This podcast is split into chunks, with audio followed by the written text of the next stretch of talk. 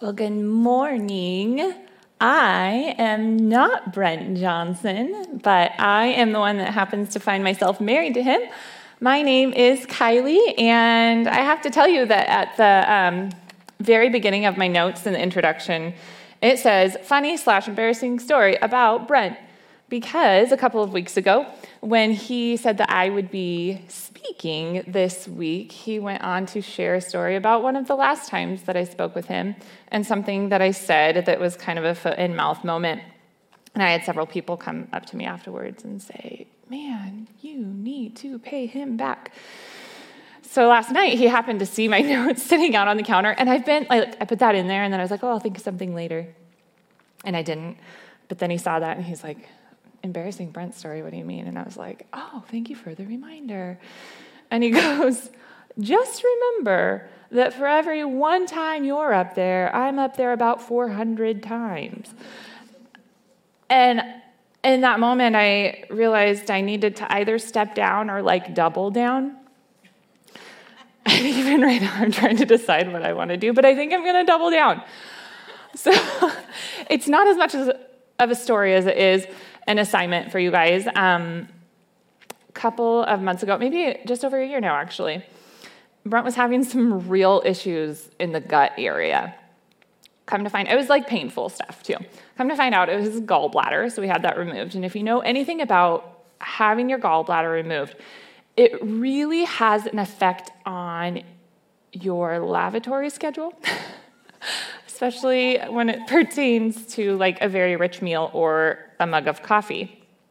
On Sunday mornings, here's how our schedule goes at home. We wake up, we get dressed, we get ready, we have a mug of coffee. And then we drive to the uptown and we walk inside. The part where this all breaks down is that is about the window of time after a mug of coffee that Brent has before the next tick on his lavatory schedule. So here's your assignment. You guys need to start showing up at around nine o'clock on Sunday mornings. During the week, think of everything that you possibly might ever need to tell Brent and just hold on to it. Meet him in the parking lot and tell it to him. That's your only assignment. So, um, moving right along. This series has been awesome. Um, Brent and Gail took on the first two weeks of our Advent series, and I am sitting here feeling like the little kid that gets to put the star on the top of the tree after it's done being decorated. Um, all of the grunt work has been put in by everybody else, but I get to top it all off and then feel like the hero. Um, it's kind of like when you're working on a collaborative project with somebody and um, you take on 99% of the load, and then your partner eats Christmas cookies but gets just as much credit. And you're like, all you did was show up for this meeting, Stanley.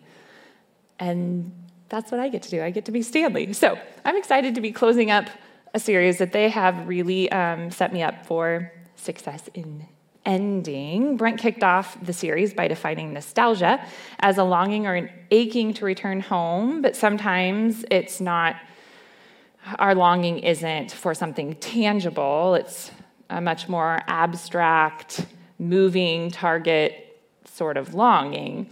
And he read one of my favorite C.S. Lewis, C.S. Lewis quotes that week. Um, and just a side note, if you aren't already aware of this, our youngest son is named Clive after C.S. Lewis, actually. And if you stick around Eastlake for long enough, or if you've been here for any length of time, you um, understand why we quote C.S. Lewis a lot. And um, we figured that if we quote somebody so frequently, we should probably name our fourth kid after him. So, with that as our rule, it was either Clive or Dwight Schrute. And we went with Clive. Um, anyways, the quote is, it might be on the, oh yeah, it is. If I find myself a desire which no experience in this world can satisfy, the most probable explanation is that I was made for another world. I love that. So, um, basically, it all wrapped up. His bottom line of that week was there's a deep longing in each one of us for eternity, and we can hold on to the hope of once again returning to our true home. Um, and then last week, Gail, my incredible mother in law, came and she shared a lot of wisdom about being present and combating distraction. She referred to the story of Simeon, who was an old man um, who, when Mary and Joseph brought Jesus to the temple when he was a baby to be dedicated, Simeon found them and approached them. He had been waiting his whole life for the Messiah, and he recognized who Jesus was, and he claimed that he could now die in peace, that he's seen the Son of God with his own eyes. And Gail said that it was because he was sensitive and aware, um, because he was in the moment. He was staying present. He could have let the moment pass him by, may not have really seen who Jesus was. Um, and she wrapped that whole week back around to the fact that God is still, even now, offering us gifts that we could miss if we are living our lives fully encumbered in distraction. Um, so, so, so good. So, we've looked with Brent at the future, uh, with Gail at the present, and today we'll spend a few minutes looking at the gift of ad- Advent when we are nostalgic toward or longing for the past. So it's kind of the exact opposite of the ghosts who visit Scrooge, because we're going future, present, past, and he went past, present, future. But I think it'll still work out in the end. So here we go. Um, for several hundred years leading up to Jesus' birth, generation after generation watched and waited for a promise that had been made to them. They continued living under a law requiring all kinds of sacrifice for guilt. They kept circling back to a chronic state of moral debt and shame. But time kept ticking on, and they watched and they waited and they hoped and they hoped and they hoped and they hoped for over 400 years for the arrival of the one who was going to come and show up and help them succeed where they always just kept seeming to fail. No matter what they did, they could not crawl out from under this law. And then one day, an angel shows up to a young virgin girl named Mary and tells her, You're actually gonna have a baby, and it is like the baby.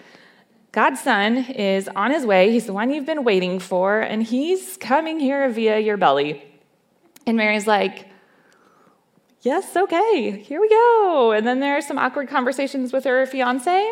And then we jump into Luke 2, verse 1. About that time, Caesar Augustus ordered a census to be taken throughout the empire. This was the first census when Quirinius was governor of Syria. Everyone had to travel to his own ancestral hometown to be accounted for. So Joseph went from Galilee, the Galilean town of Nazareth up to Bethlehem in Judah, David's town, for the census. As a descendant of David, he had to go there.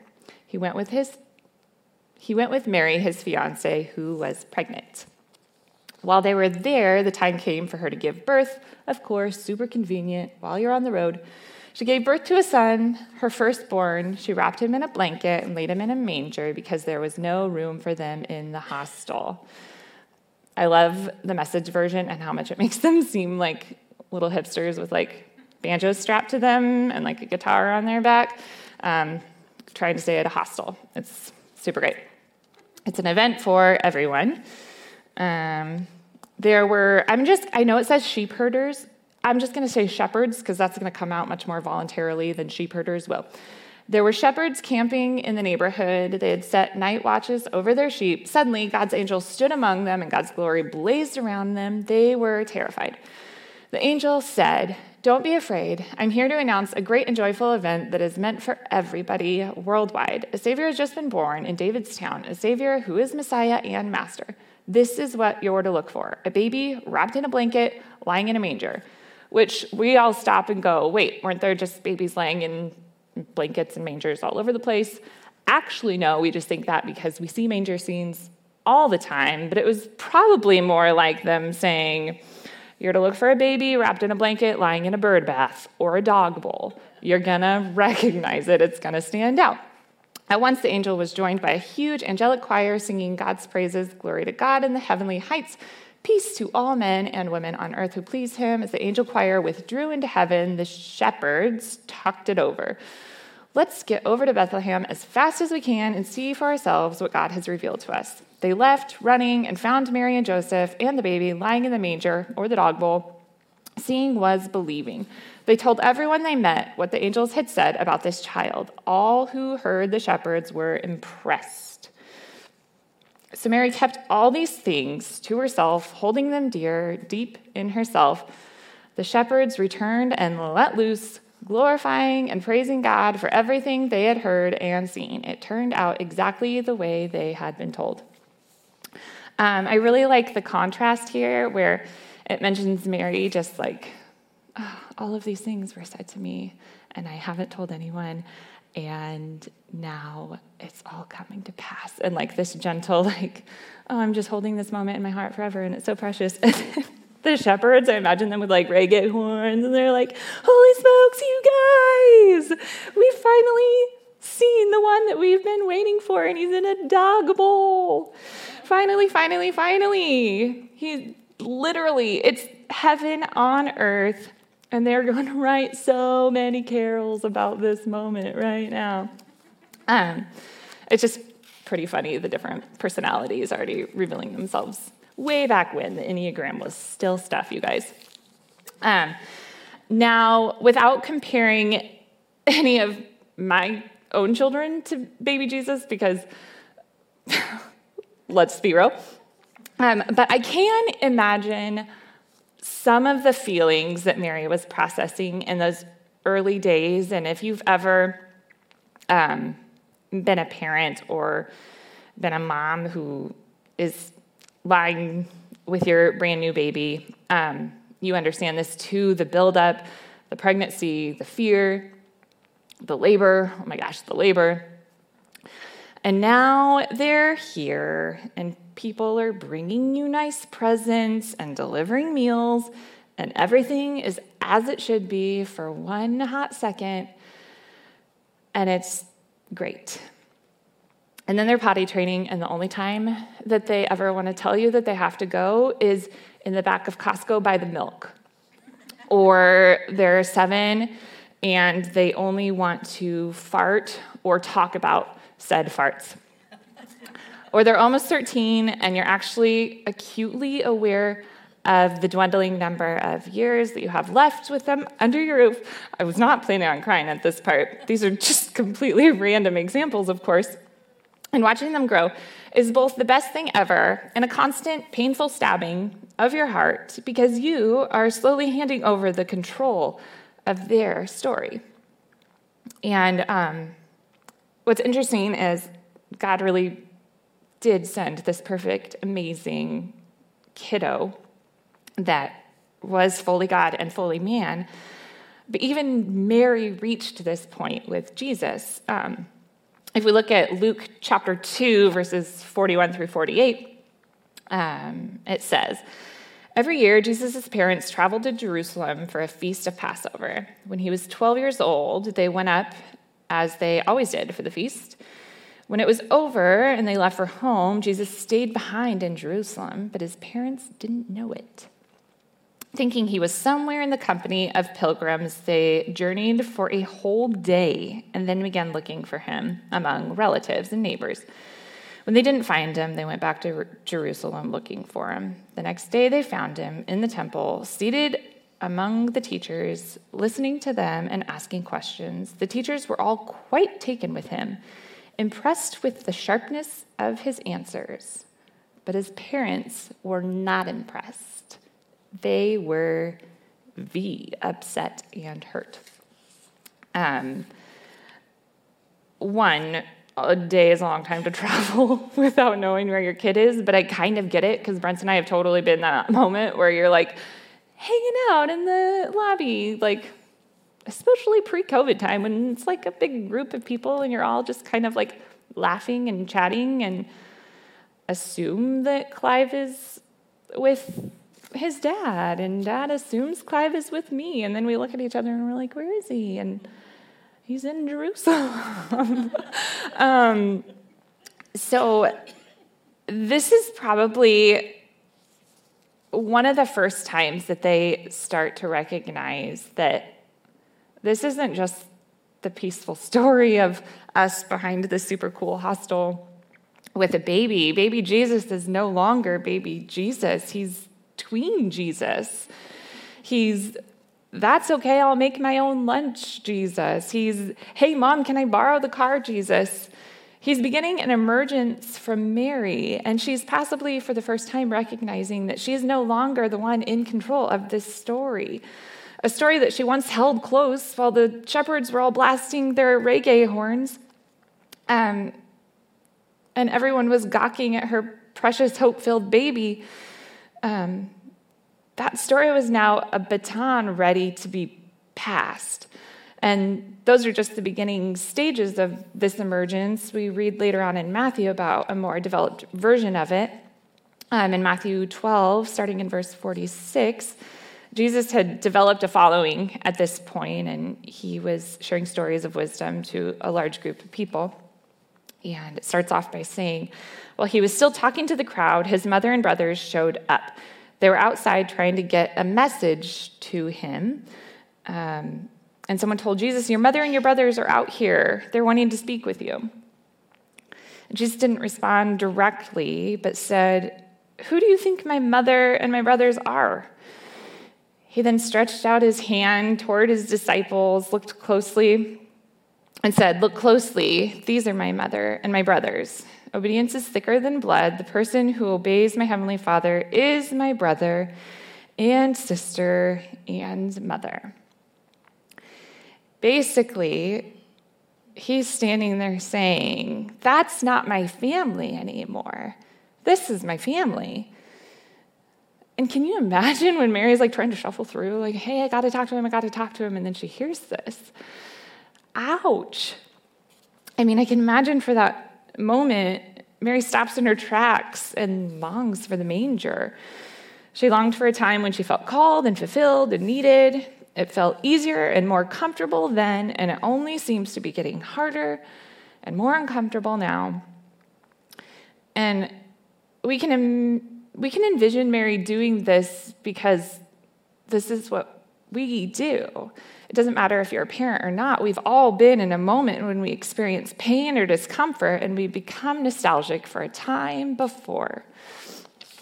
Um, we long to go back back to a time that felt more simple, back to a time when the kids were younger or the marriage was healthy, back before the diagnosis was given or the regretted words were spoken, before the money was all spent or the dumb choice was made or the temper was lost, back to when temptation hadn't teetered into addiction, when honesty was the default, back to the conversation we didn't know would be the last one, and back to when being alone didn't feel so dang lonely.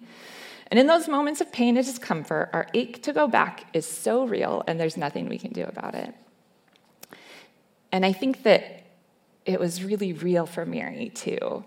Um, but we know that there was a much bigger story unfolding. Um, Jesus' birth into the dog bowl behind the hipster hostel wasn't actually where everything stopped. The incarnation was a poetic and humble and beautiful beginning, but that's exactly what it was. It was just the beginning. Paul, who wrote a huge chunk of the New Testament, knew that as important as the Christmas story was, it was just a stepping stone to something more. That's what it was always meant to be. It was the beginning of a bigger story. It was the story of a rebuilding an unveiling of hope after what seemed like an eternity of waiting.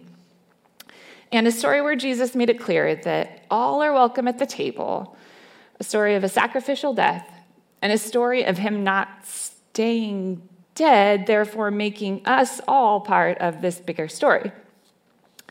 Um, so back to Mary, standing in that moment, with Jesus saying, that's not my family anymore. This is my family. And the pain that she felt as life progressed on past the manger. And as we read that story, we get to do so through the lens of knowing the bigger story. Um, perhaps this has us discount her suffering and inflating our own because we know her story was a big one. Um, but Mary didn't have the rest of her story yet either. You know what it felt like for her is actually probably a lot like what our aching and our longing and our nostalgic moments to go back do for us. Um, later on in the New Testament, Paul writes to a group of people in Rome, and he does some heavy lifting about what the story of Jesus' death and resurrection was going to mean moving forward. But before he gets too far into the weeds, he talks about the Christmas story. He takes up space in this important letter to remind them of the darkness before the light. He takes them back to the beginning of the story because it speaks to the weight of the hope that we can hold on to until the very end. Which is why in chapter 8 he writes this With the arrival of Jesus, the Messiah, that fateful dilemma, the dilemma that they were facing before Jesus came, with this law that they were experiencing loads of moral debt and shame over, and wanted so desperately for someone to come and help them fulfill it, we no longer have to deal with this dilemma. It's resolved. We don't have to live under a continuous low lying black cloud. A new power is in operation. The spirit of life in Christ, like a strong wind, has magnificently cleared the air, freeing you from a fated lifetime of brutal tyranny at the hands of sin and death. God went for the jugular. I love that. God went for the jugular when he sent his son. He didn't deal with the problem as something remote and unimportant. In his son, Jesus, he personally took on the human condition, entered the disordered mess of, the, of struggling humanity in order to set it right once and for all. The law, weakened by fracture, fractured human nature, could never have done that. This was the only way to settle it once and for all. Um, God didn't choose to show up and live a comfortable life and then quickly pay the debt without a mess and then peace out. But he showed up as a tiny baby, as a humble human, and a swaddled up bundle of potential. And although that, as we know, isn't the end of the story, it certainly laid the foundation for the rest of it.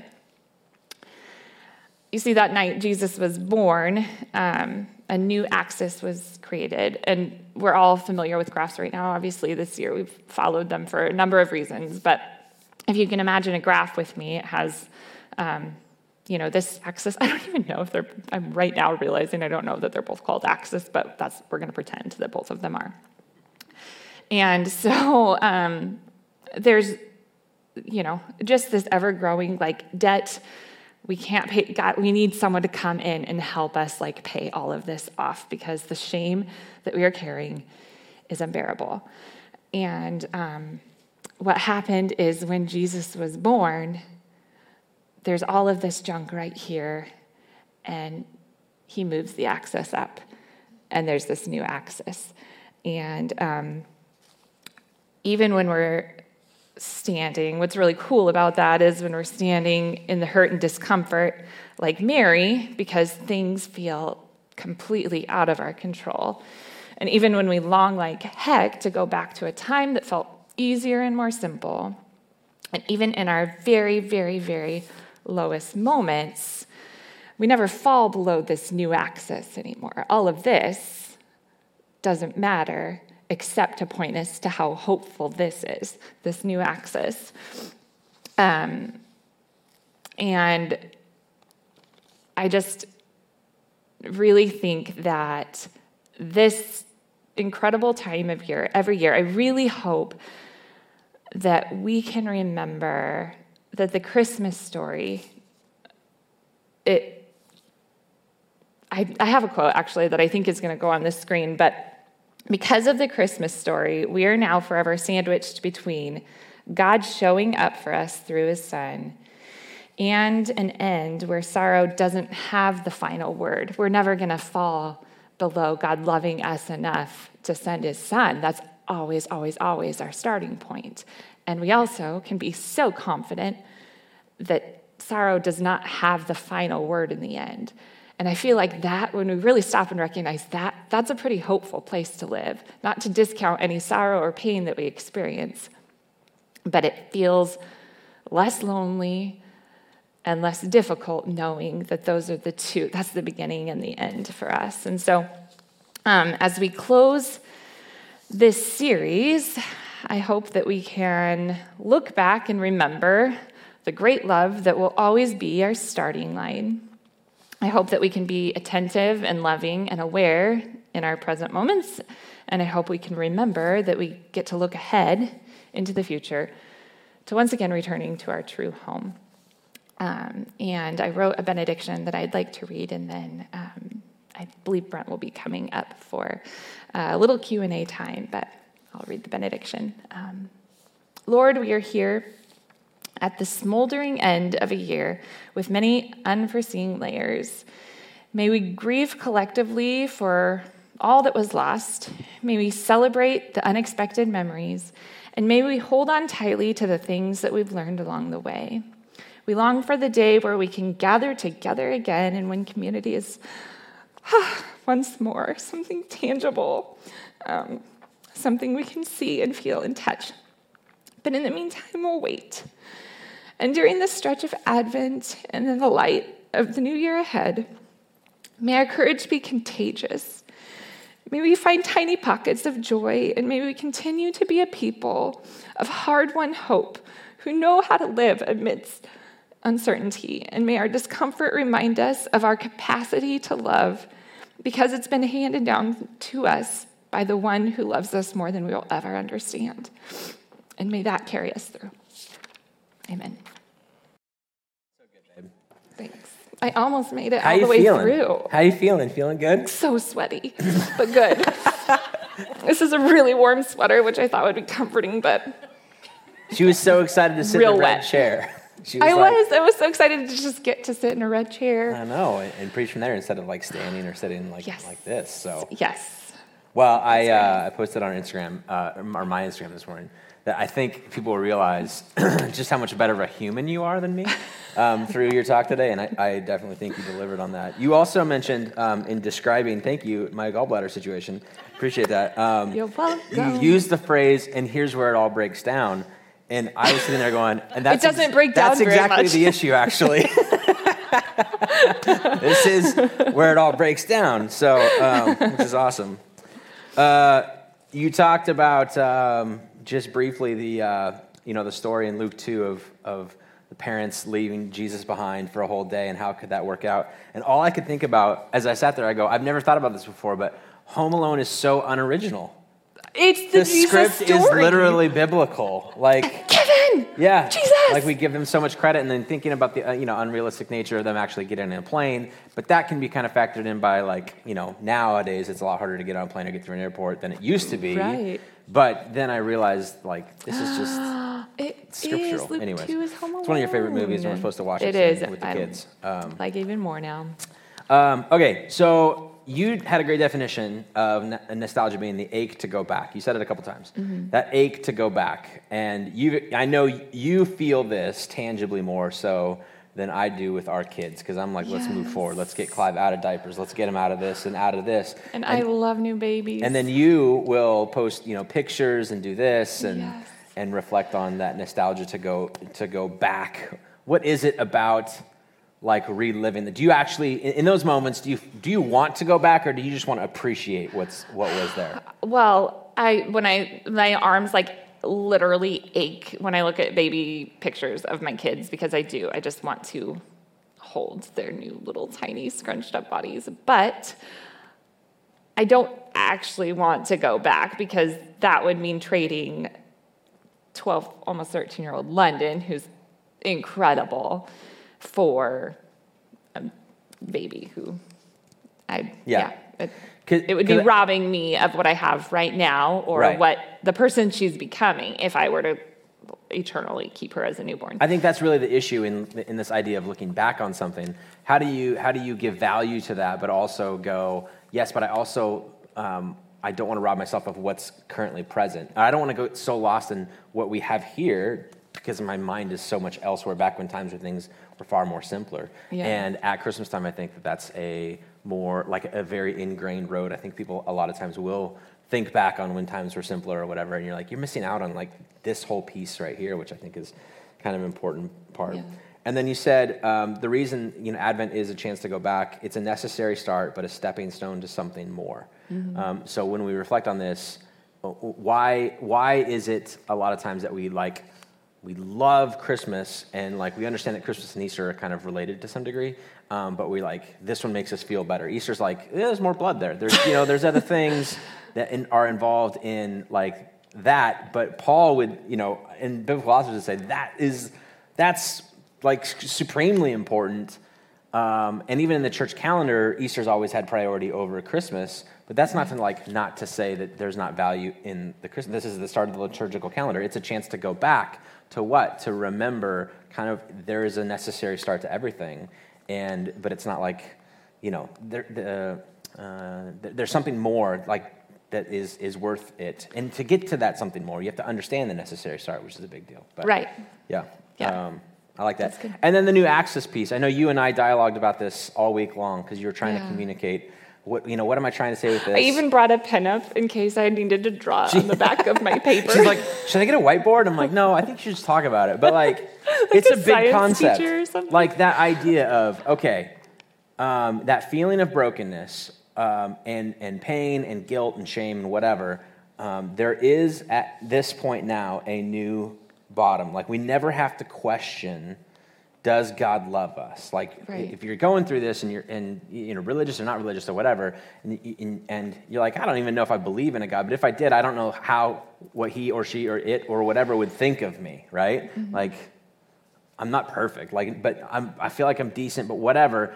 And then there's this idea that there's a new, there's a love that that we celebrate during Advent that says, well, we we know where we stand now with a God who mm-hmm. cared about us so much to make Himself known in in to become human, to become flesh, right? That that humanity wasn't like this afterthought. It's not like this other thing. He's got millions of universes, and this is just one, one of them or whatever. It's like the, the, the Christian story starts with this idea that that thing out there made himself known to us. even knowing what it would cost him, even Right. yeah. Right. Uh, and therefore, there's a relationship that's desired there. There, there was some sort of a note that was like, "Hey, I like you." You know what I mean? Mm-hmm. Like him sending his son is this this insinuation that there is love and care, and and we can move forward from there. Right. That's the new access point to look to look towards, and I think that that's a big piece of what, what's the value of looking back to know that there is a new access point Mm-hmm. that we get to move up from here. So. I mean, you said it better than I did. I just wanted to reflect it for my own personal. No, it was good. it, so. I was so thankful to hear that we were having a Q&A because I was like, if I say anything that's like blasphemous or not true, can you just She call actually me out asked me to do this so that I can feel the pressure not to get it right the first time if I mess up on the words. But anyways, good job, babe. Awesome. Thanks. All right. Um, any, anything else you want to add? Um, Merry Christmas. Yeah. So Christmas, come celebrate with us. Uh, Christmas Eve, 4, 5, and 6 p.m. We're doing it out in the parking lot. We